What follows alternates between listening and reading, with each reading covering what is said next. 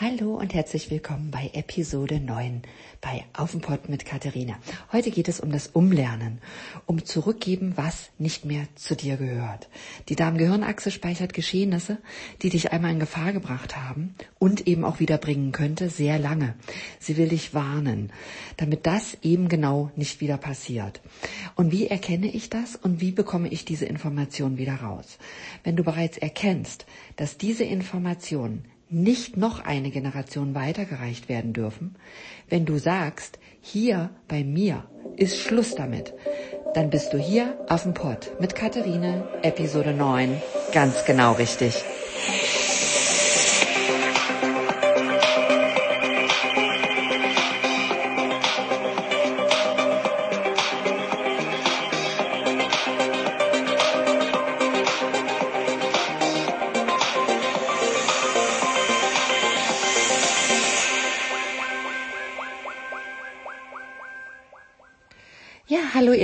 Willkommen und willkommen bei der Episode 9. Also wenn ihr mich nach der Fake-Episode nicht ababonniert habt, dann seid ihr hier genau richtig und dann gehen wir diesen Weg zu Ende.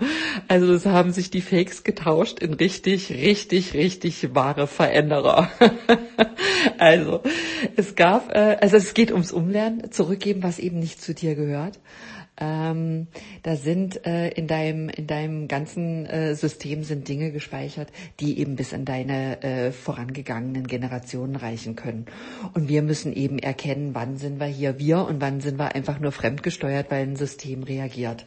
Und das ist ganz ganz wichtig, weil da müssen wir gar nicht psychologisieren, da muss man einfach hingucken und sagen, hier ist eine Reaktion die äh, hat mit mir nichts zu tun. Aber da geht's wirklich um Erkennen. Das können wir irgendwie nicht verdrängen und überspielen, sondern man muss einfach sagen, also sag mal, das ist jetzt eine Sache, da muss ich wirklich hingucken.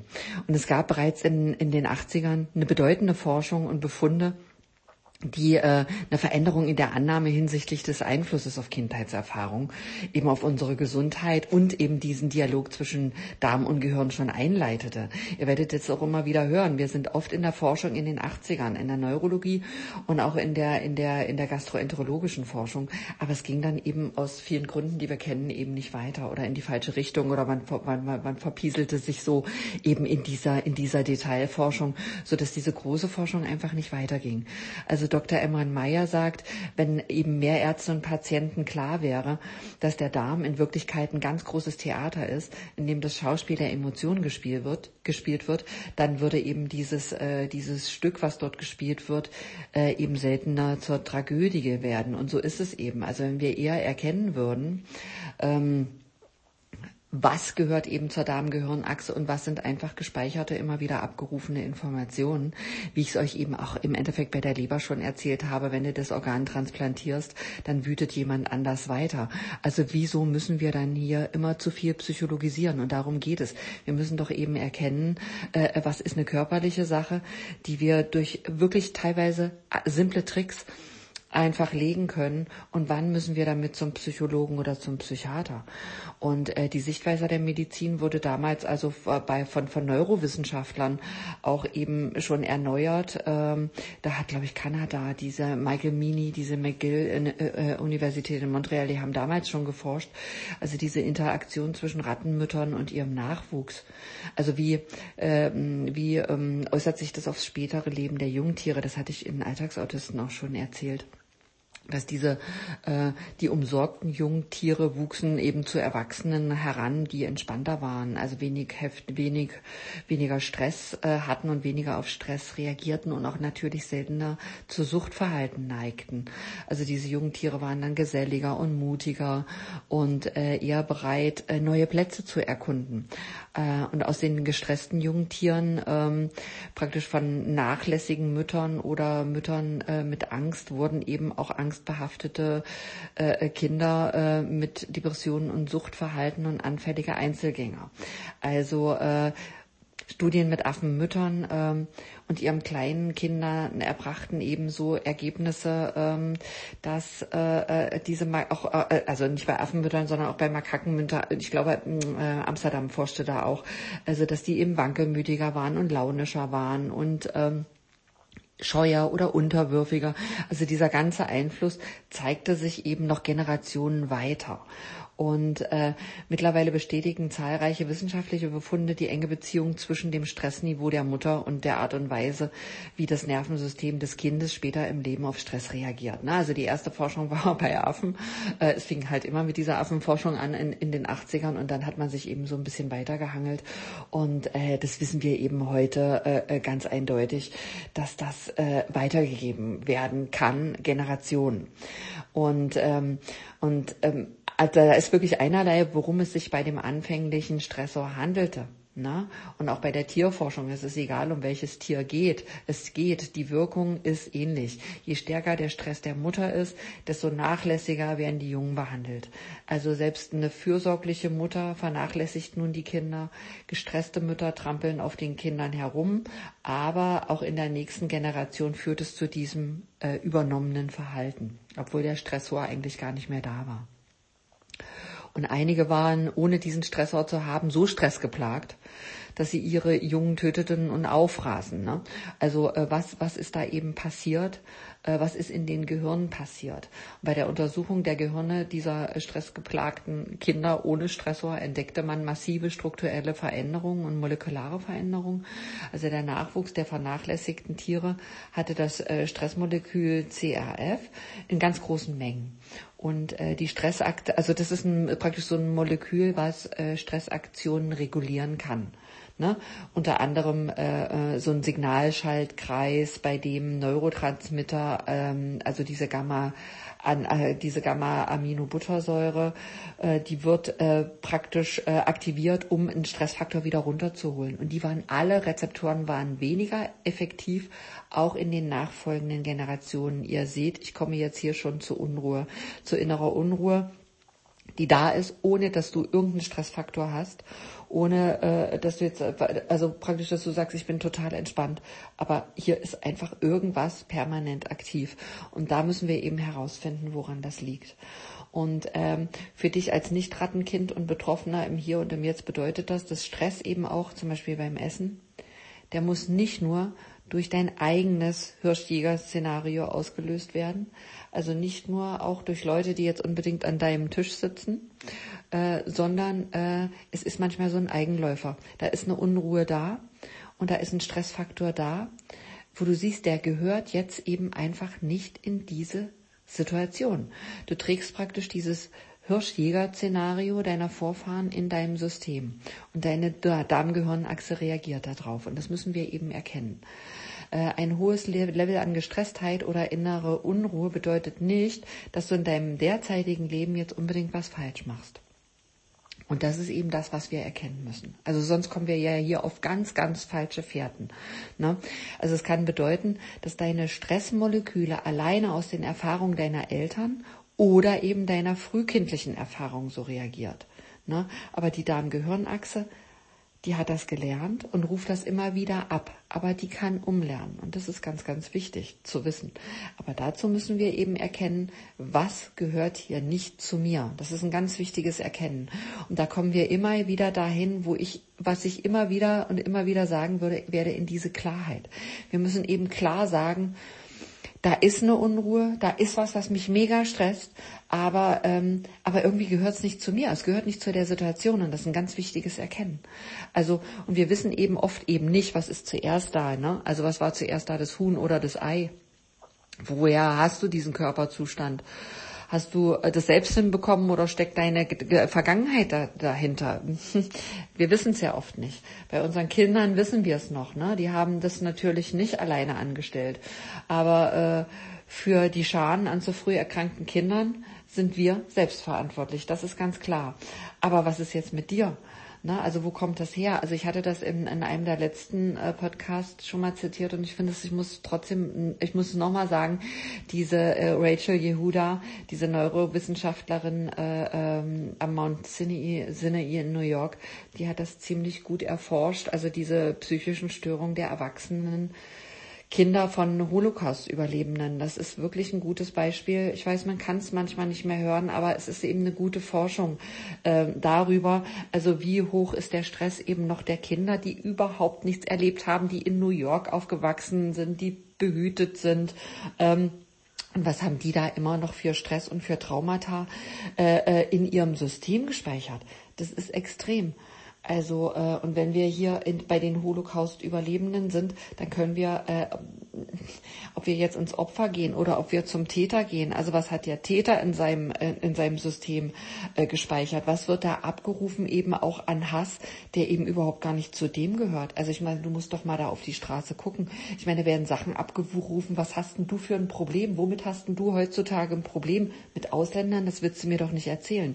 Also wir müssen wirklich hinhören und gucken. Da sind auch körperliche Sachen und die können wir in der Kindheit bei Kindern schon aufhalten. Wirklich auch bei Kindern zu gucken, was ist jetzt bei diesem kleinen wütenden Monster da gespeichert, was einfach gar nicht zu dem gehört. Ne? Also ähm, und da nachher anzufangen zu sagen, oh ja, das ist jetzt aber gar nicht so schlimm, das ist, das, da, da sind wir zu spät. Wir müssen also sehr früh erkennen, das ist eine ganz wichtige Sache und da geht es eben wirklich auf, äh, auch um Erkennen. Ähm, was gehört jetzt nicht zu diesem kleinen Kind? Wo hat dieses kleine Kind Wut und Zorn her, was überhaupt nicht zu dem gehört? Und ich sag's euch ganz ehrlich, es ist es ist alles nicht so lange her. Ich weiß, wir können diese Nazi- und Holocaust-Geschichten können wir alle nicht mehr hören, aber es ist nicht so lange her. Wenn wir jetzt, wir haben jetzt immer mehr Väter, Mensch, Leute, die sind in meinem Alter. Ja, wir haben hier Väter, die sind 50, die sind Mitte 50. Du, meine Eltern sind 44 geboren.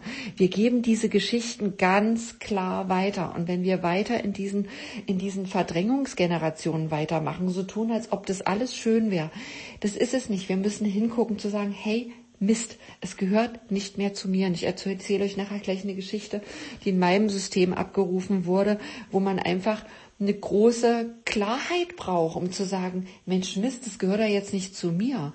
Und ähm, es liegen einfach gerade bei diesen zu spät Gebärenden heutzutage nicht wirklich vier Generationen dazwischen. Teilweise nur eine.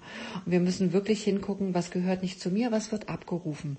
Also die Kinder, die selbst ohne Traumata aufgewachsen sind, die leiden heutzutage mehr an psychischen Störungen wie Depressionen, Angststörungen, posttraumatische Belastungsstörungen, wie die Generationen, die das erlitten haben. Und äh, viele weitere Studien zu dem Themen zeigen eben, dass diese intergenerationale Übertragung von Stress, ja, also wie Menschen, die während des Zweiten Weltkriegs in den Niederlanden da aufgewachsen sind, das hatte ich euch, glaube ich, auch schon mal erzählt, die also keine extreme Hungersnot erlebt haben.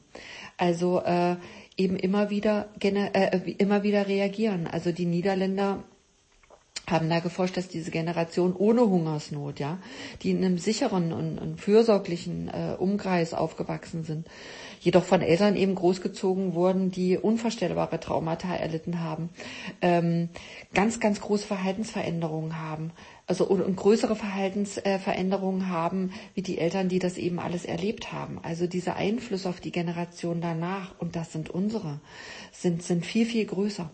Also deshalb äh, konzentriere ich mich in meiner Forschung ja immer wieder darauf, auf den Zusammenhang was verändert sich im Gehirn und äh, was verändert sich in der Darminteraktion, um schlimme Kindheitserfahrungen der jeweils Betroffenen und der Vorfahren immer besser zu verstehen und zu therapieren.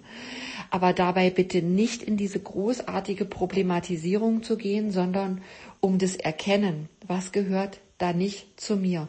Und wir denken immer, wir sind da so weit weg und wir sind so reflektiert. Das sind wir nicht. Unsere Darm-Gehirnachse ruft ab und wir müssen das erkennen. Und das ist mir ein ganz wichtiges Thema. Also, dass du bei bestimmten Vorfällen einfach bemerkst und reagierst und sagst, das gehört nicht zu mir. Und das ist, das hast du als reflektierter Mensch auch schon erkannt, dass du manchmal neben dir stehst und sagst, hey, ich habe hier irgendwie das Gefühl, das ist jetzt echt nicht meins. Das gehört nicht zu mir und das ist wichtig. Also halt den Gedanken fest. Das ist was ganz Wichtiges, wo wir wirklich körperlich was machen können. Ne?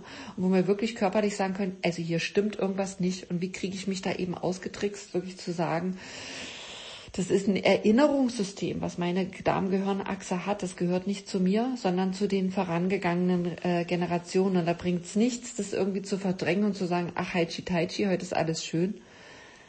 Das ist eben nicht so. Ich habe wirklich Patienten, die zum Beispiel sehr mager sind oder die ständig ähm, ihr Essen minimieren. Also man hört sowieso, ich sehe sehr viel am Essen oder wie sich jemand den Teller vollpackt oder wie voll der Kühlschrank geknallt wird. Das sind einfach noch alte Muster. Also äh, das ist teilweise nicht die, die Wahrnehmung äh, desjenigen, sondern das ist die Wahrnehmung noch der Generation davor. Und die ist eben nicht für denjenigen bestimmt. Also äh, es gibt immer noch äh, Patienten, also es handelt sich tatsächlich so, also ich, ich habe immer so eine Messlatte bei Patienten, also wenn bei Patienten, es handelt sich bei acht von zehn Patienten äh, von Kindern, von Eltern, die eben im Krieg oder auf der Flucht waren, die heute immer noch stark auf Essen reagieren und auch auf dieses äh, rationierte Essen reagieren, die also immer noch, äh, äh die, die immer noch also heute 40-Jährige, die immer noch den Kühlschrank vollpacken oder immer noch die Vorratskammer voll haben müssen. Und äh, da muss man wirklich gucken, sag mal, muss das jetzt noch sein, wenn ich jetzt, weiß weiß ich, in Berlin unten im Supermarkt vor der Tür habe, muss das Ding jetzt so knall, vollgeknallt werden? Du siehst also diesen Stressfaktor, da wird irgendwas leer, da ist irgendeine Reihe leer und die muss irgendwie weiter gefüllt werden. Also da muss man sich ein bisschen auf die Spur kommen, aber das sind jetzt hier die leichten Sachen. Also ich hatte gerade zum, zum Beispiel eine 28-jährige Frau in Behandlung, äh, äh, deren Vater, der ist 50 Jahre alt und dessen Eltern waren auf der Flucht aus Ostpreußen und haben da Hunger erlitten. Und die Frau hat mit ihren 28 Jahren so eine derart gestörte Darm-Gehirnachse. Die ist so gestresst beim Essen, die ist so gestresst beim Einkaufen, die ist so gestresst äh, bei allen Themen, die Essen betreffen. Also die, die wurde schon im Alter von 10 oder 11 Jahren am Darm operiert. Also wir, wir haben diese weitergegebenen Muster. Und was meinst du, bei welchem Psychiater die schon war? Also in, die war schon ein paar Mal in der Psychiatrie. Es ist aber nicht ihr Muster und da müssen wir eben hin. Also diese Sachen kann, kann man wirklich ganz sachlich behandeln und ganz sachlich sich mit diesem Thema Ernährung auseinandersetzen. Aber wir müssen es eben erkennen, wenn wir so tun, als wäre es nicht da, dann gehen wir es natürlich weiter. Oder ich habe eine andere junge Frau mit einer wirklich sehr gestressten Darmgehirnachse, die nicht genau wusste, das ist jetzt ein leichteres Thema, die eben nicht genau wusste, äh, wo dieser, ähm, wo dieser Stressfaktor beim Essen herkam. Also die konnte nicht sitzen bleiben beim Essen, die rannte immer rum und musste irgendwie noch was holen und war während des Essens eigentlich immer damit beschäftigt, ihre Kindheit äh, äh, zu wiederholen. Sagte aber, ihre Kinder Kindheit war total harmonisch. Und ähm, jetzt, als sie eben selber ein Kind bekommen hat, und ihn äh, diesen Kleinen dann eben bei ihrer Mutter abgab, erkannte sie, wie das Essen bei ihrer Mutter eben läuft. Das Enkelkind zu füttern oder äh, im, äh, war ihr irgendwie zu langweilig und dann arbeitete sie nebenbei am Computer oder telefonierte, hatte den Kleinen da auf der Hüfte und machte eben tausend Sachen nebenbei. Und auf Nachfrage ähm, findet sie das auch nicht irgendwie merkwürdig. Das hat sie doch schon immer so gemacht und das Tolle, ne, immer das kommt, ihre Tochter hat es ja schlussendlich auch nicht geschadet. Hm, schon klar. Also was Eltern manchmal angeben, was ihren Kindern äh, ganz augenscheinlich nicht geschadet hätte, ist echt spektakulär. Also wenn du Stress beim Essen empfindest, hat die Darmgehirnachse irgendwas gespeichert. Und war, dann war das auch da und dann war das eben auch nicht harmonisch. Und dann müssen wir eben da nochmal hingucken. Und das ist wirklich wichtig zu beobachten. Also was stresst dich während des Essens oder vielleicht schon bei der Zubereitung? Das ist wirklich was, was wir, was wir beobachten müssen. Also, ähm, zum Beispiel, ich erzähle euch jetzt mal das Beispiel, äh, meine, meine Großmutter, die ist aus Polen vertrieben worden und hat natürlich, ähm, nicht natürlich, aber hat wie, wie oft bei diesen Generationen nicht viel darüber gesprochen. Also es kam so in ihrer in, in, in meiner Kindheit sehr wenig vor. Ich musste mir da immer irgendwie so kleine Puzzle zusammenpuzzeln. Äh, und ich habe eben als so viel gereiste äh, Enkelin, also überall in der, in der Welt äh, geforscht und äh, bin absolut offen anderen Menschen gegenüber. Und äh, ist wirklich, ich war am letzten Dschungel dieser Welt, also ich würde Menschen nicht einteilen und auch andere Länder oder andere äh, äh, Herkunft betreffend würde ich niemanden äh, irgendwie anders sehen. Das ist für mich eine ganz normale Sache. Und ähm, ich saß im Zug und äh, keine Ahnung, weißt du, 30, 35. Ich sitze im Zug und so äh, nehme mir ein Sushi mit und, und esse ein Sushi im, im, Zug und der fährt los und auf einmal wird mir echt übel. Ich kann nicht weiter essen und verstehe eigentlich nicht, was denn jetzt passiert. Und äh, find's aber heraus. Hinter mir sitzt ein junges Paar, das Polnisch spricht. Und echt in meinem Bauch schnürt sich was zusammen.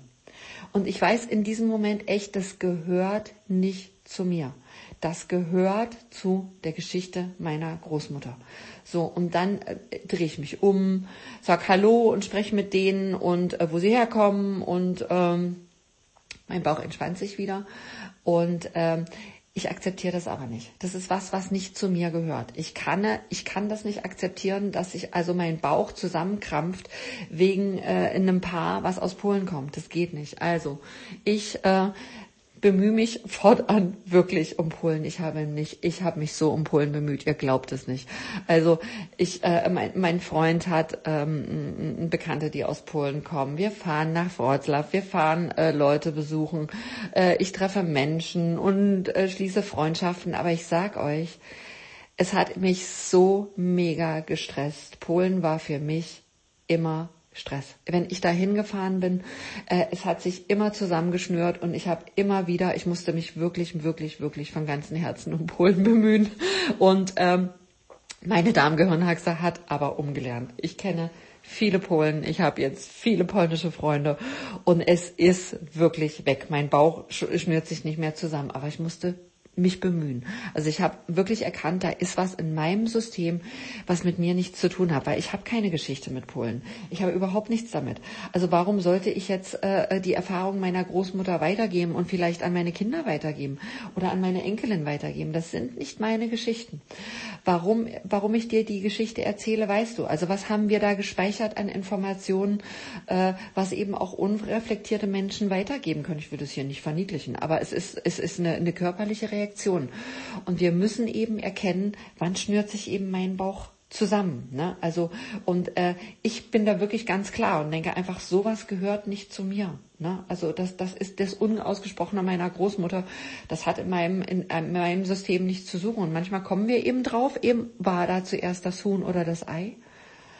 Und manchmal äh, wissen wir es nicht. Und es ist schlussendlich egal. Wir haben eine Reaktion in unserem Körper, die wir erkennen müssen, um diese Kette zu unterbrechen, um eben dieses Umlernen zu ermöglichen.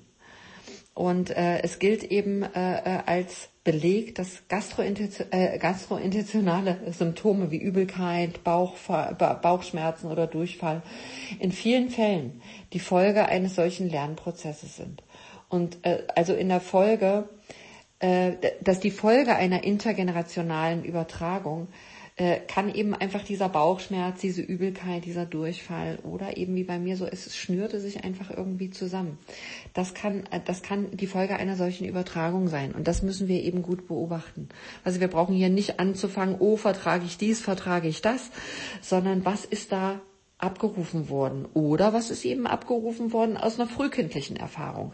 Also da ist es wirklich wichtig, ähm, aufmerksam zu sein, wirklich zu gucken, was gehört nicht zu mir. Das ist, ähm, das kann eben ähm, ein Begleitumstand sein, der abgerufen wird. Also es ist zum Beispiel ähm, das ist, ähm, kann man da so ein Beispiel nehmen, Chemotherapie. Also man hat äh, äh, äh, praktisch erkannt, also dass praktisch äh, bei, bei Leuten, die äh, Chemotherapie machen und äh, die Chemotherapie eben Auslöser für Übelkeit oder für Aversionen ist, dass zum Beispiel äh, die Menschen später diesen Geschmack oder diesen Geruch des Essens, was sie während der Chemotherapie eingenommen haben, nicht mehr essen können, weil immer wieder praktisch äh, diese Übelkeit der Chemotherapie abgerufen wird.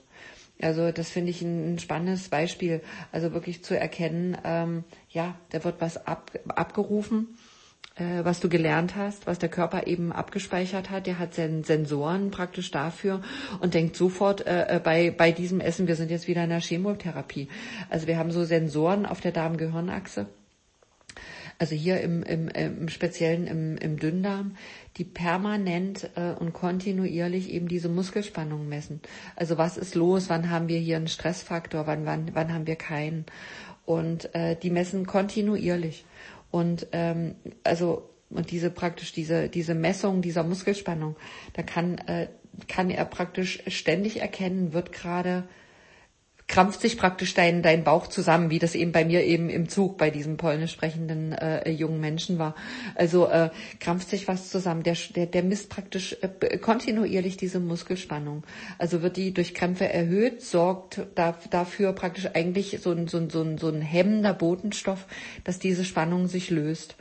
Und ähm, praktisch nichts anderes machen, auch so Medikamente, zum Beispiel äh, diese Spasmolytika. Also wenn du dich nicht entspannst oder wenn, wenn die, die Anspannung so groß ist, dann sorgen diese Spasmolytika dafür, dass sich das wieder entspannt. Aber es geht eben drum dass wir das eben früh alleine erkennen. Also mein Bauch hat sich angespannt und ich erkannte irgendwie, nee, Mist du, das ist jetzt aber nicht meins. Also aber wenn das, wenn du praktisch immer ständig wieder in diese Anspannungszustände bekommst, dann kommst du irgendwo wann in so eine, in so eine, in so eine, in so eine, ähm, in so eine äh, Folge, dass äh, dieser Krampf sich gar nicht mehr löst und wir in, in spasmolytische äh, Medikamente gehen müssen. Also das hast du ganz oft. Wir müssen praktisch erkennen, wo kommt das her. Also wir müssen wirklich erkennen, was ist eine frühkindliche Erfahrung und was ist, eine, äh, ist ein weitergereichtes von unseren Eltern. Das ist ein ganz wichtiger Moment auch für deine Reflexion zu erkennen, äh, hier gehört was nicht dahin, wo es eben hingehen soll. Also, also hin, hin soll heißt ins Hier und ins Jetzt. Also kann das, kann das Bauchgehirn auf ähnliche Weise lernen, auch Schmerzen zu vermeiden? Ja. Zunächst einmal weiß es ja ehrlich gesagt überhaupt gar nicht, was, was bedeutet Schmerz. Also Schmerz ähm, und, und, und praktisch auch diese Anspannung. Schmerz ist was, äh, was bewertet wird von äh, speziellen Nervenimpulsen von Nozirezeptoren. Also das sind so Schmerzsensoren durch das Gehirn. Und das Bauchgehirn ist allerdings an der Entstehung beteiligt. Die Entstehung von allen diesen Reaktionen beginnt in der Darmgehirnachse beginnt also praktisch in ihrer Entstehung, also die Entstehung zum Beispiel von Krämpfen oder auch von Schmerzen, entstehen in der Darmwand. Die ist sehr sensibel und äh, reagiert auf jede Änderung in ihrem Umfeld. Und die Entstehung von Schmerzen kann praktisch im Bauchgehirn, also im enterischen Nervensystem verhindert werden. Also deshalb, wir kommen da immer wieder auch später nochmal hin, auch für positive Reaktionen, für Dopamin oder, oder eben auch ähm, Glücksgefühle. Das wird praktisch in deinem Dauf, in, in, in, deinem, ähm, in deiner Darmgehirnachse aktiviert. Also die ganze Aktivierung von Schmerzen, von positiven Gefühlen, entsteht eben in der Darmwand und in deinem Bauchgehirn. Und hier können wir eine Entstehung aktivieren, aber wir können auch eine Entstehung unter, unterbinden. Und äh, also die Entstehung von Schmerzen und eben auch von Krämpfen kann im Bauchgehirn und im enterischen Nervensystem verhindert werden. Das Bauchgehirn hat die Fähigkeit, durch gezielte Entspannung der Muskulatur, durch Aktivierung der Schmerzsensoren, dieses zu verhindern. Also es ist eine ganz, ganz frühe Verhinderung. Diese können eben die, so direkt durch Botenstoffe eben ruhig gestellt werden und äh, die das Bauchgehirn produziert. Das Gehirn hat dabei eben nur die Aufgabe, das Verhalten zu steuern oder eben auch ruhig zu stellen oder den Körper zu versorgen oder äh, eben praktisch später einzu, also durch sympathische Aktivierung den gesamten Magen-Darm-Trakt durch äh, ruhig zu stellen. Aber die Entstehung ist eben im Magen-Darm-Trakt und das ist was ganz, ganz Wichtiges, was wir eben, äh, was wir eben wissen müssen. Wir können eben praktisch mit Ernährung, mit frühen Eingreifen, praktisch auch in die Darmgehirnachse können wir viel, viel äh, unterbinden und viel, viel verändern. Und ähm, ich gebe euch da jetzt mal ein Beispiel. Ähm, die Frage eben, äh, äh, was sind Darmsymptome ähm, und äh, was sind jetzt Gehirnsymptome? Also sind wir wieder bei dem eben, was ist Nervensystem, was ist Muskel, was ist Abwehr? Das kann man manchmal nicht so so so so ähm, so klar beantworten. Was war zuerst eben Huhn oder Ei? Das ist immer die die absolute Frage. Aber die ist wirklich unwichtig bei neuro neurologischen Erkrankungen, weil äh, wir wirklich in unserem Darmsystem anfangen müssen. Na, also was können wir selber steuern? Also wir können eben äh, Ernährung steuern und wir können wirklich dieses Entstehen von mm, mir krampft diesen Bauch zusammen. Ne? Also da wirklich hinzugucken, hier ist irgendwas in diesem Bauch, in diesem Darmsystem entstehen positive Gefühle, aber auch eben die negativen. Und wir müssen da hingucken. Also wir gehen später, komme ich da nochmal dazu, zu diesem ähm, Dopaminsystem. Also das Glücksgefühl kommt auch hier um deinen Bauchnabel herum, ist eine wichtige Stelle. Ich habe junge Menschen, die das überhaupt nicht kennen, die überhaupt nicht wissen, wie fühlt sich das Dopamin an, wenn es hier im Bauch entsteht. Wir kommen da nochmal hin. Das ist ein gesonderter Podcast und mir ein ganz, ganz wichtiger, der mir total am Herzen liegt. Aber wir müssen natürlich erstmal dahin kommen, dass wir beobachten, dass wir unsere Aufmerksamkeit darunter lenken in dieses System, praktisch auch bei negativen Erfahrungen. Wann krampft sich da was zusammen? Und bitte diesen Moment festhalten. Zu sagen, Gehört's zu mir, gehört's nicht zu mir? Und nicht das Überspielen und vielleicht draufessen, sondern wirklich wie bei mir in dem Sushi mit diesem polnischen Menschen zu sagen, scheiße, was ist denn jetzt hier los? Das gehört da nicht zu mir. Warum wird's mir jetzt übel? Das ist doch nicht meine Nummer. Und da müssen wir wirklich gucken. Oder ist es eben eine Nummer, die mit deiner Kindheit zu tun hat? Was ist es jetzt? Rufe ich jetzt hier irgendwas ab? Irgendeine Essenssituation? Irgendwas? Was ist ja? Ist es dieser spießig gedeckte Tisch? Ja, den kenne ich aus meiner Kindheit. Mist. Ja, also und, und, und wirklich das erstmal festhalten und sich dann eben Gedanken drum machen, ähm, was ist das? Hat das jetzt mit mir was zu tun oder hat es eben mit mir nichts mehr zu tun? Ne? Und äh, wir haben da eben wirklich Erkrankungen, also die Frage, was nun zum Darmsystem führt. Also das Nervensystem, die Muskeln, die Immunabwehr, das lässt sich nicht so leicht beantworten. Aber eben die Frage bei neurologischen Erkrankungen, wie zum Beispiel Polyneuropathie, ja, da war das Darmsystem und das Immunsystem erst betroffen und dann das Nervensystem. Also äh, wir, wir können da doch da nicht anfangen, nachher irgendwie, ja, dann geben wir eben nachher irgendwie so Spasmolytika, ja, das muss ich jetzt alles entkrampfen und so. Ja, aber das ist der falsche Ansatz, sondern wir müssen wirklich gucken, wo kommt denn das alles her? Und ich sag euch, die Formel manchmal zu finden, ist ganz einfach und du denkst, wegen so Mist hat jetzt jemand so eine Erkrankung, das kann doch wohl nicht sein. Also wir müssen bei großartigen Erkrankungen, bei großartigen Verkrampfungen, bei großartigen Nervensystemerkrankungen ist die Ursache manchmal echt, also für mein Empfinden, zu banal, als dass wir unser Leben damit verschwenden. Und äh, was eben in der konventionellen Medizin gemacht wird, ist eben sich nur um ein winziges Element mit massiven chemischen Maßnahmen zu kümmern und gleichzeitig mit dieser Maßnahme eben die anderen beteiligten Elemente eben noch weiter zu schädigen. Und manchmal ist das, äh, ist das wirklich eine zu viel, zu, zu, zu, also zu fiese wollte ich gerade sagen, aber ist wirklich, es ist, sind fiese Maßnahmen für eben äh, für das Abrufen irgendeiner Information, die nicht zu dir gehört, das ist, das ist zu massiv. Also und das enterische Nervensystem be, be, be, äh, also bedient sich sehr wichtiger Bodenstoffe, also eben Neurotransmitter, die aktivieren oder hemmen, wie zum Beispiel Acetylcholin oder Serotonin, also Substanz P, aber auch eben muskelaktivierende und muskelentspannende, wie zum Beispiel Dopa, also eben Dopamin, ne, was ich eben schon meinte, da kommen wir nochmal äh, dazu, aber das Dopamin ist ein wichtiger Stoff, den wir eben abrufen können oder auch sekretfördernder fördernde oder so sekrethemmende Stoffe oder auch verschiedene Peptide. Ähm, da, ich habe da wirklich einen ganz äh, äh, spannenden Patienten äh, gehabt, äh, der, äh, der ähm, äh, das Beispiel wird euch jetzt irgendwie nochmal äh, ähm, erklären. Ich muss jetzt hier gerade mal ich mache jetzt gerade mal mein Handy an den Strom, weil ich sitze hier und will ohne Strom sprechen. Ich habe wahrscheinlich gedacht, dass ich diesen Podcast in 20 Minuten mache, mache ich aber nicht. Also ich stecke jetzt hier mit den Stecker rein, ihr Lieben, es geht sofort weiter.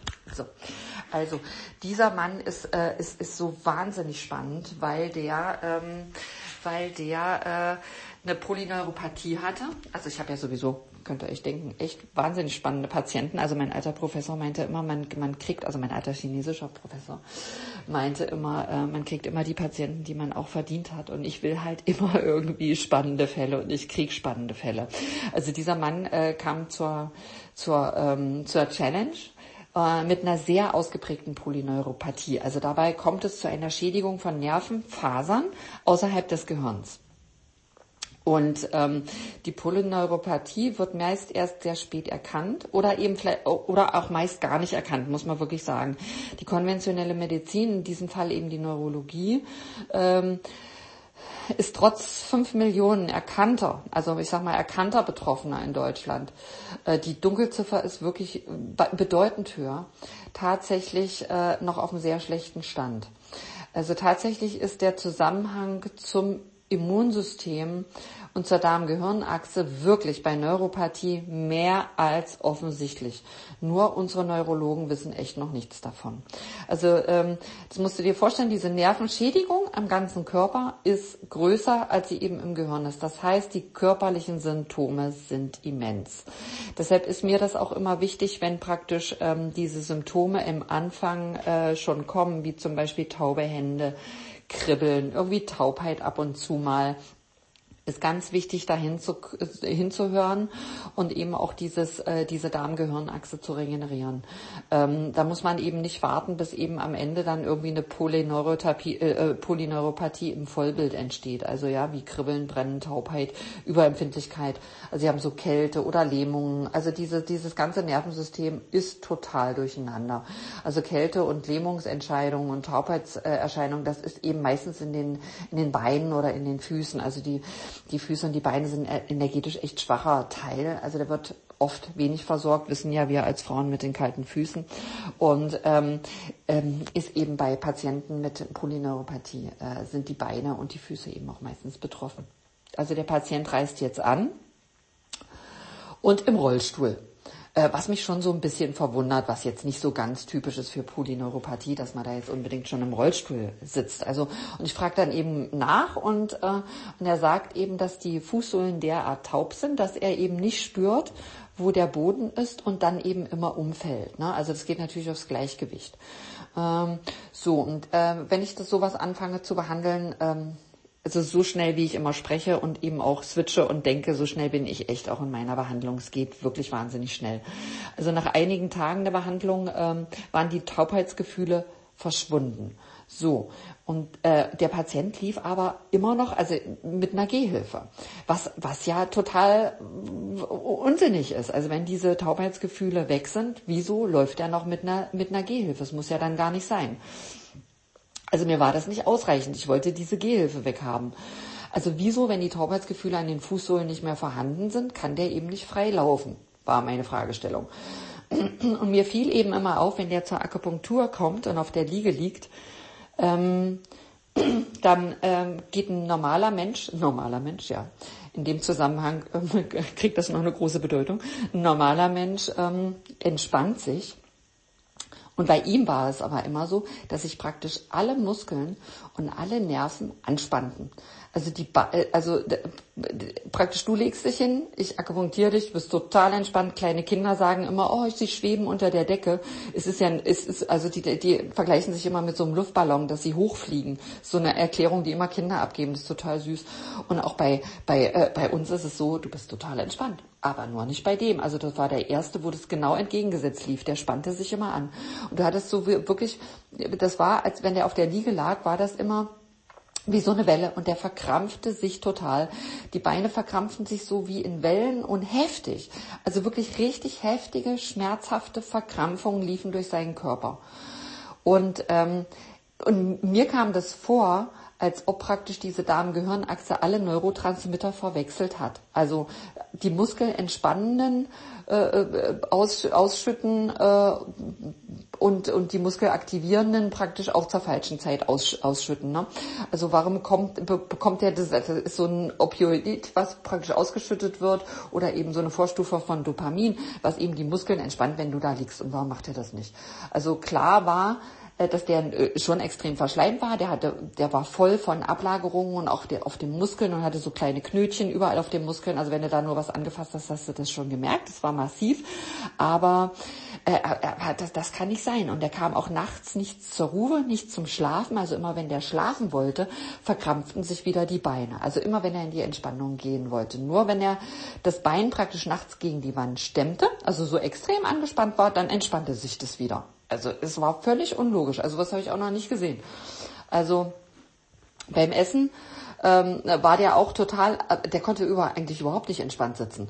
Also und bei jeder Mahlzeit, also die der irgendwie einnehmen wollte, war diese Muskelanspannung wieder in Extremwellen aktiv. Ne?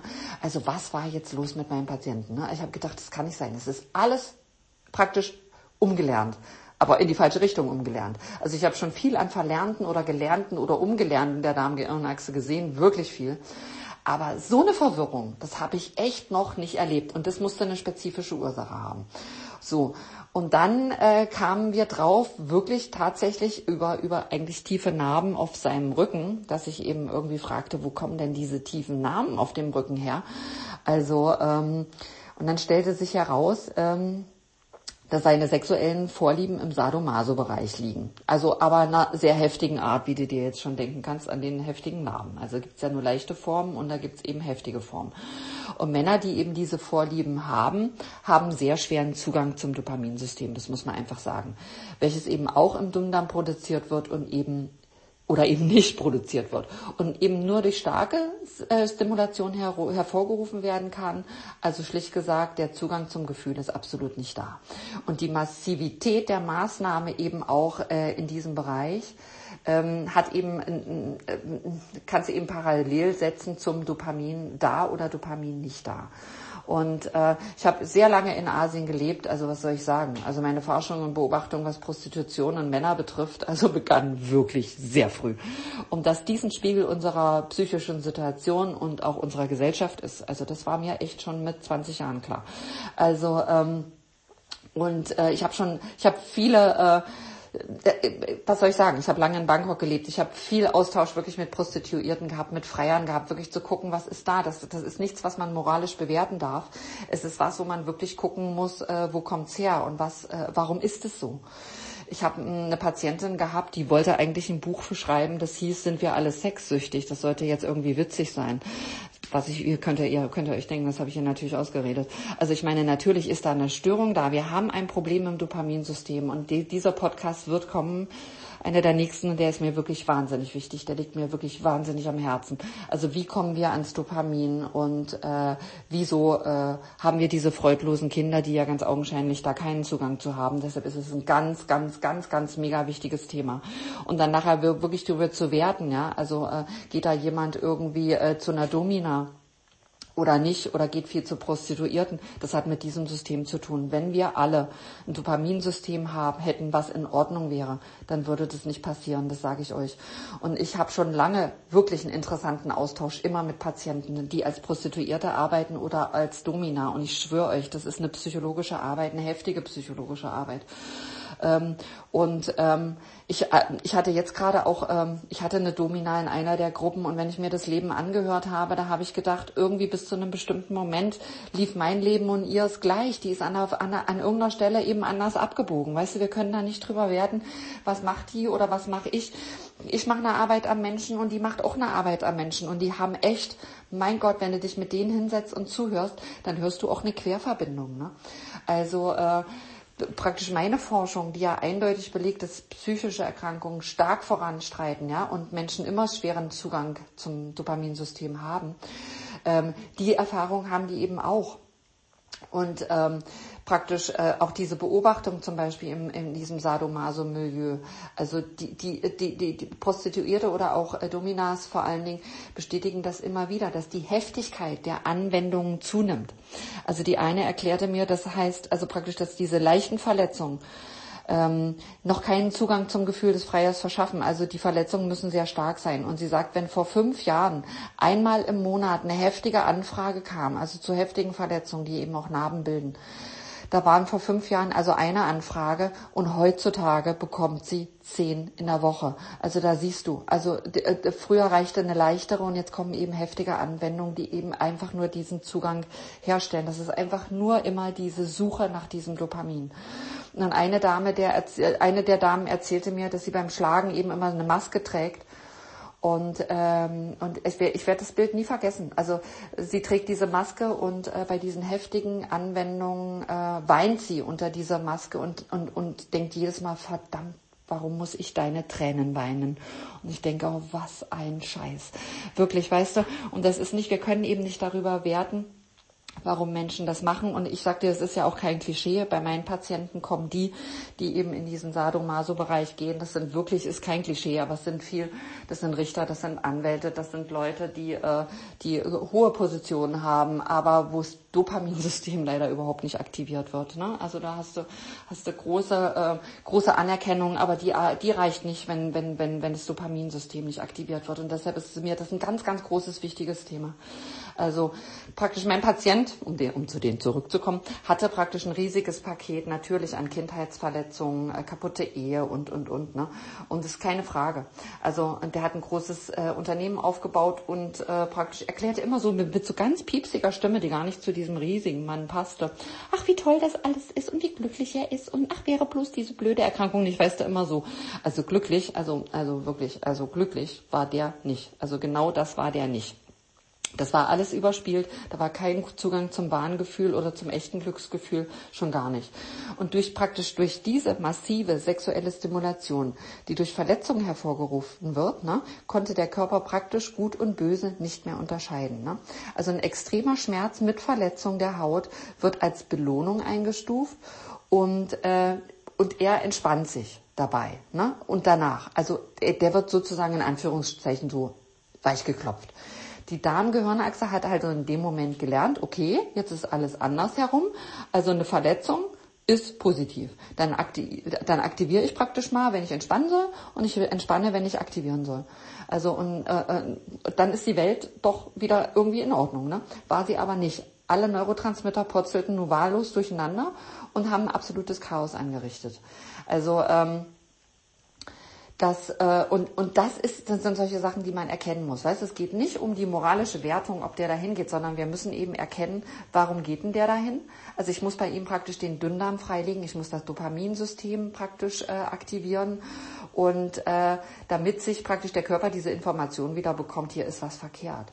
Also ähm, heute haben sich seine, äh, seine Botenstoffe wieder eingestellt und äh, praktisch, wenn du das Dopaminsystem aus dem Leben heraus aktivieren kannst und es kommen nun mal äh, zwischen 85 und 90 Prozent des Dopamin kommen aus dem Dünndarmsystem, also aus dem enterischen Nervensystem.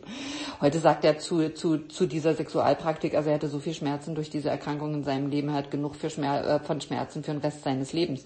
Klar, aber praktisch, ich kann ja nicht sagen, wir, wir verbieten dir das, weißt du, du jetzt zu Hause sitzen und machst das jetzt nicht mehr. Wir, wir ketten dich hier irgendwo fest, ne, an deinem Bürostuhl. Und, äh, sondern wir müssen eben gucken, äh, äh, was kriegen wir ersetzt, ne? Also wie kriegen wir irgendwie, also diese, diese, diese, diese, äh, also was will er mit dieser Neigung praktisch erreichen?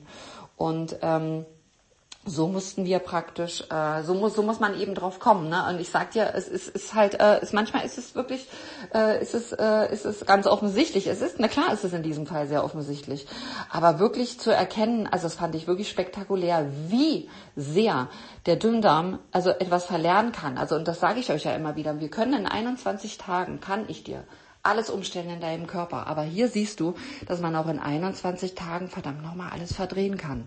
Und äh, dann denkt der Körper, es ist so. Weißt du, er, es ist ja dein Körper. Er denkt, es ist einfach so. Ich kriege einen Schmerz und das ist toll. Und dann verdrehen sich praktisch alle äh, Neurotransmitter. Jetzt muss ich euch mal hier nochmal ähm, die Theorie äh, m, m, m, zitieren. Also Sherman, Eng und Friening habe ich ja schon ein paar Mal gemacht. Das ist nämlich ganz lustig, weil wenn du das liest, ist es so plastisch. Und ich äh, zitiere mal. Und es ist tatsächlich nahe naheliegend, dass sich bei einigen funktionellen Erkrankungen, für die man bisher keine organische Ursache gefunden hat, um Lernstörungen im Bauchgehirn handelt. Der Darm besitzt die molekulare Ausstattung für Lernen und Gedächtnis.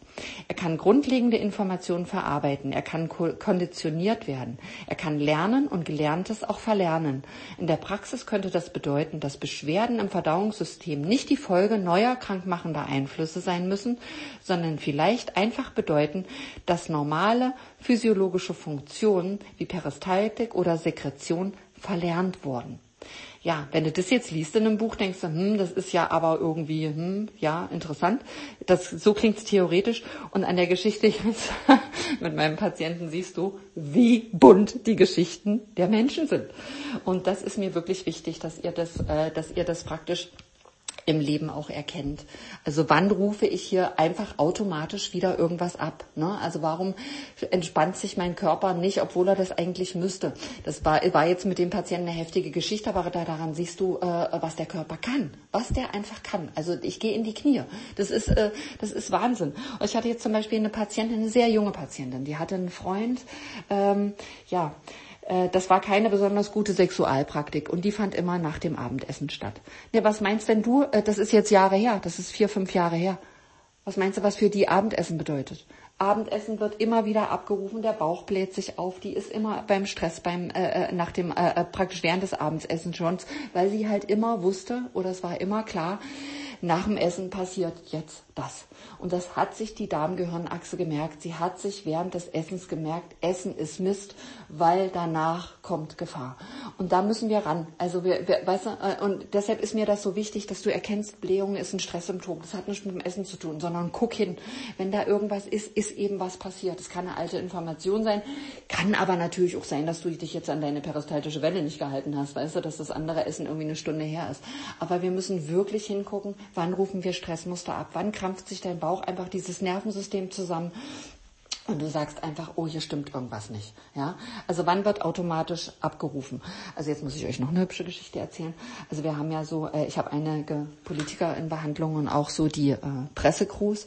Und da hat mich eine Pressecrew hat mich angerufen und ähm, wenn die so mit dir telefonieren, ich sag's euch ehrlich, da weißt du, wie wir abgehört werden. Also im Endeffekt sprechen die keine Substantive. Die, die reden immer irgendwie, weißt du, also musst du echt genau hinhören. Also sie hat und sie ist und sie hm, hm, hm. Und ich denke, ja, alles klar.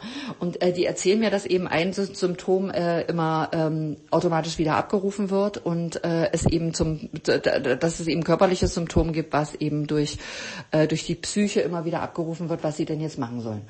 Und ich denke, das geht um irgendeinen Vortrag und sag so, na ja, also wenn, wenn das jetzt im, ein Vortrag oder eine Rede vom Bundestag, was weiß ich, also dann äh, muss man praktisch Dinge anders machen. Also wenn du jetzt praktisch deinen Vortrag da immer hältst, also du bist aufgeregt ne, und denkst, scheiße, ich muss diese Aufregung jetzt wegkriegen, weil der letzte Vortrag falsch gelaufen ist dann kannst du nicht immer dasselbe machen. Dann kannst du nicht immer das gleiche Kostüm anhaben, also als erstes zur Sekretärin gehen, noch einen Kaffee trinken und dann die Leute machen ja immer wieder dasselbe. Und dann erinnert sich die Damengehirnachse an den körperlichen Stress und ruft ihn wieder hervor. Und also du musst Dinge anders machen. Also dann gehst du eben, heute ziehst du eben mal einen Hosenanzug an und machst deine Haare anders, gehst mal irgendwo, nimmst ein anderes Parfum, weil die kann auch Gerüche speichern. Ähm, gehst vorher irgendwie mal noch beim Thai essen, gehst durch die Hintertür oder was weiß ich. Du musst Dinge bewusst anders machen. Dann erinnert sie sich nicht. Und ähm, ja, und dann haben wir jetzt diese praktisch diese, äh, ich weiß nicht, ob ihr euch erinnert, Angela Merkel zittert aus einem körperlichen Symptom, äh, steht vor so einer, ich glaube, keine Ahnung, wer war's, äh, die Ukraine, steht eben zuerst vor der ukrainischen äh, Delegation, äh, die Hymne spielt, äh, sie zittert, das war das erste Symptom, es war auch ein körperliches, keine Frage. Aber dann kommt danach, kommen die Finnen oder was weiß ich, wer kommt, die steht wieder da und zittert, weil die macht immer dasselbe. Die läuft, läuft im Gleichschritt an diesen, an den Leuten vorbei, stellt sich da vorne hin, guckt drauf, hört Musik und, äh, und der Körper ruft es ab. Der, die, der, der hätte das jetzt bei jeder Delegation, die kommt, wieder abgerufen. Und was machen wir? Wir setzen die Dame auf den Stuhl. Wir setzen eine Frau neben sie statt eines Mannes und wir setzen sie auf den Stuhl. Und schon wird das Symptom nicht mehr abgerufen. Wisst ihr? Und das ist eine ganz wichtige Erkenntnis. Das sind vielleicht die Sachen, ich finde, das sind gute Beispiele, wo ihr erkennt, einfach irgendwie Dinge anders tun. Also nicht, weißt du, nicht, äh, nicht immer um dieselbe Zeit essen, nicht äh, die gleichen Sachen auf den Tisch stellen. Und wenn dich irgendwas stresst, eben wirklich erkennen, hier stresst mich was und dann Dinge wirklich gezielt anders machen. Das ist ganz, ganz, ganz wichtig. Und äh, wenn dich so eine Essenssituation mit Tellern, ich kann das auch nicht haben. Ich habe wirklich keine harmonische Kindheit gehabt und kein harmonisches Essen. Meine Eltern haben mich sehr mit so Blicken und Gesten versucht zu disziplinieren. Also beim Essen war für was Essen war für mich Krampf. Also wenn ich so gleichgedeckte Tische sehe. Ich hatte das jetzt gerade bei einer, so einer Familienbetreuung in Monaco. Da war dieser Tisch da, äh, sechs Teller mit der, und dann setzen sich da alle zur gleichen Zeit hin. Da kriege ich eine Krise. Ich echt, Leute, das will ich und kann ich in diesem Leben echt nicht mehr haben. Ich will diese, diese, diese, diese steifen äh, Tischsituationen kann ich nicht haben. Also ich könnte das jetzt irgendwie wahrscheinlich, aber ich, ich, ich will es nicht. Also es, ich, ich, ich, äh, ich finde auch, es muss nicht sein. Es ist für Kinder nervig. Da sitzen da diese drei kleinen Kinderchen und müssen da irgendwie steif am Tisch sitzen mit Mami und Papi und sagen, hm, ist aber lecker. Um Gottes Willen, wer will denn so eine Tischsituation? Ich sehe das immer hier in meinen Gruppen, das wollen Leute ganz genau nicht. Und äh, das ist, wir müssen eine Offenheit ins Essen be bekommen und du musst wirklich äh, bei dir hingucken, wenn dich solche Situationen stressen dann ist es einfach so, dann lass es. Dann leg das einfach, verändere diese Essenssituation. Mach die frei, mach die locker und geh bitte nicht mit deinem Chef essen. Ja? Also das muss ich wirklich auch nochmal sagen. Und äh, das, die Darmgehirnachse ruft Sachen ab und eben auch mit Geschmack und auch mit, mit Gerüchen. Also ich hatte es jetzt wirklich, also das ist wirklich der Hammer. Ich hatte, ähm, ich habe jetzt natürlich, ich mit meinen Bemühungen um Polen, das sage ich euch, ich muss mich jetzt nicht mehr bemühen. Also ich habe polnische Freunde. So, die kommen vorbei und äh, wie ich euch ja schon mal gesagt habe, ich mache hier keinen Zauber aus Essen. Ich mache einfach. Und jetzt äh, waren äh, in Schweden sind natürlich mitten im Wald irgendwie äh, Pilze schon am wachsen im Sommer. Und äh, jetzt sagt äh, sagt er, du, ich gehe, äh, ich habe Pilze gesucht, ich mache eine Suppe. Und ich so super. Dann macht er natürlich seine polnische Suppe. Ich denke überhaupt nicht dran, wie man natürlich in Polen irgendwie Pilzsuppe macht. Und ähm, mein Freund sagt noch, du ich glaube, der hat jetzt Sahne geholt. Und ich so, ach du Scheiße, was machen wir denn jetzt? Weil ich esse echt überhaupt keine Milchprodukte. Ich glaube, ich habe bis zu diesem Tag irgendwie, ich weiß nicht, bestimmt zehn Jahre keine gegessen. Aber es sind eben so, es gibt eben so Situationen, wo man einfach sagen muss, muss man freigeben und sagt so, Whisky, weißt du, ich meine, wenn ihr jetzt Sahne gekauft hat, scheiße, ist irgendwie, aber die ist fetthaltiger, als sie jetzt eiweißhaltiger ist. Ja, komm, da müssen wir jetzt durch, weil der, der freut sich so über seine polnische Suppe, dann müssen wir die essen. So. Und das war jetzt eigentlich nur die Entscheidung, essen wir das oder nicht? Und wir haben entschieden, ja komm, also ich setze mich jetzt nicht hin und sage dem, dem, dem, dem, dem strahlenden Menschen jetzt mit seiner polnischen Suppe, du, ich esse die nicht, weil du weißt doch, ich esse keine Milchprodukte. Okay, ich gedacht, komm, ich probiere das einfach so. Aber und, und im Endeffekt muss ich dir sagen, ey, wie gut, dass ich das gemacht habe, weil ich hätte eine wichtige Erkenntnis tatsächlich nicht bekommen. Und die wichtige Erkenntnis ist tatsächlich, ähm, dass ähm, ich die esse. Und die war wirklich, die war aber sowas von original wie die Suppe meiner Großmutter. Also in meiner Kindheit habe ich diese Suppe oft bekommen. Ich kann dir jetzt echt nicht mehr sagen, war das jetzt, äh, war das jetzt, äh, hat meine Mutter die gekocht oder hat meine Großmutter die gekocht. Aber was die, was die Polen eben machen, die kochen das immer gleich. Die haben so klassische Gerichte, also wie ich das ja gar nicht mache. Ich koche irgendwie jedes Mal anders, weil mir eben heute so ist oder die haben das sehr klassisch. Also der hat das praktisch die Pilze gekocht mit der Sahne, hat irgendwie so, ich glaube, Wacholder reingemacht, Wacholderbeeren und Lorbeerblätter. Die hatte eben einen, einen Geschmack, wie, wie die eben auch in meiner Kindheit. Und äh, dann äh, habe ich diese Suppe gegessen und bin dann mit meinem Freund irgendwie zum See und habe zu, zu ihm gesagt, du, ich habe so einen Hunger, wir haben gerade gegessen und ich habe so einen Hunger. Es fühlt sich an, als hätte ich so einen total leeren Bauch. Also ich habe äh, hab so einen Hunger, ich könnte jetzt irgendwie, ich habe so eine Panik, ich muss jetzt zurück, ich muss jetzt irgendwie essen. Und äh, dann bin ich zurück, habe irgendwie was anderes gegessen, also wirklich nicht auf die peristaltische Welle geachtet, weil ich wirklich dachte, ich hab, ich, ich fall hier um vor Hunger. Und äh, bin zurück und dieser Hunger ging den ganzen Tag nicht weg. Ich habe auch abends viel zu viel gegessen und habe gedacht, was, was ist denn das? Was ist denn mit mir los? Ey, Pilze und Sahne, weißt du, das plumpst in deinen Bauch. Bis ich mich erinnerte, das ist dieses leere Gefühl meiner Kindheit. Also ich habe in meiner Kindheit aus wirklich vielen komischen Gründen immer nicht genug zu essen bekommen und äh, hatte eigentlich permanent Hunger. Also wenn meine Eltern nicht da waren, dann habe ich irgendwie den Kühlschrank leer gefressen, was da noch drin war, weil ich immer permanent Hunger hatte. Also ich wurde während des Essens diszipliniert. Ich konnte eben während des, Essens am Tisch auch nicht essen. Also da war mein Bauch zu. Ich habe eigentlich während des Essens, während dieser heftigen Situation immer an den Tischen äh, nicht gegessen und habe dann zwischendrin gegessen. Ich hatte eben immer Hunger. Und ich kannte mich nicht an dieses Gefühl erinnern. Aber diese polnische Suppe mit diesem Geschmack von Wacholder und Lorbeer und weil die genauso klassisch äh, gekocht war, hat die genau das abgerufen. Und ich saß da und dachte, Scheiße hat sich das aber nicht gut angefühlt. Aber ich konnte mich nicht daran erinnern. Aber die Darmgehirnachse konnte sich erinnern. Die konnte sich bei dem Geschmack, hat die sofort das hervorgerufen. Und das ist mir ganz wichtig, dass ihr das wisst. Also äh, die ruft Sachen hervor. Ich hatte zum Beispiel jetzt auch eine Patientin, eine unserer großartigsten Schauspielerinnen, die hatte so viel Schmerzen dass ihr Mann die Schmerzen nummeriert hat. Ne? Also damit die nicht immer sagen muss, mir tut's hier am Ellbogen und, Ellbogen und links weh, sondern der hatte das nummeriert und so hat die immer nur gesagt, mir tut 89 weh oder mir tut 102 weh und dann wusste der Bescheid. Und ich habe alle diese Schmerzen, die sie hatte, nur über die Leber und nur über die, die Darmgehirnachse regeneriert. Also, und diese Information, die die hatte, war generationsübergreifend. Also das hatte noch ganz viel mit den alten Zeiten zu tun. Also da war kein Schmerz körperlich. Es war alles über diese Darmgehirnachse aktiviert worden und es kam immer wieder über Essen, über bestimmte Situationen. Und ich habe bei der also wirklich keinen Schmerz über Schmerz behandelt. Und das ist mir ganz, ganz wichtig. Das liegt mir wirklich und das hört ihr schon. Also ähm, die, die Darmgehirnachse neigt zur Wiederholung. Also wenn sie was riecht, wenn sie was schmeckt. Also äh, und Umlernen ist der erste Weg und der erste Weg ist eben bewusst machen. Kein Drama draus machen, einfach klar machen. Ne? Also äh, nicht dir einreden, ach, das ist alles harmonisch und äh, wenn es das eben nicht ist. Also einfach sagen, es war nicht harmonisch, ich habe mir hier was eingeredet, that's it und Situation verändern.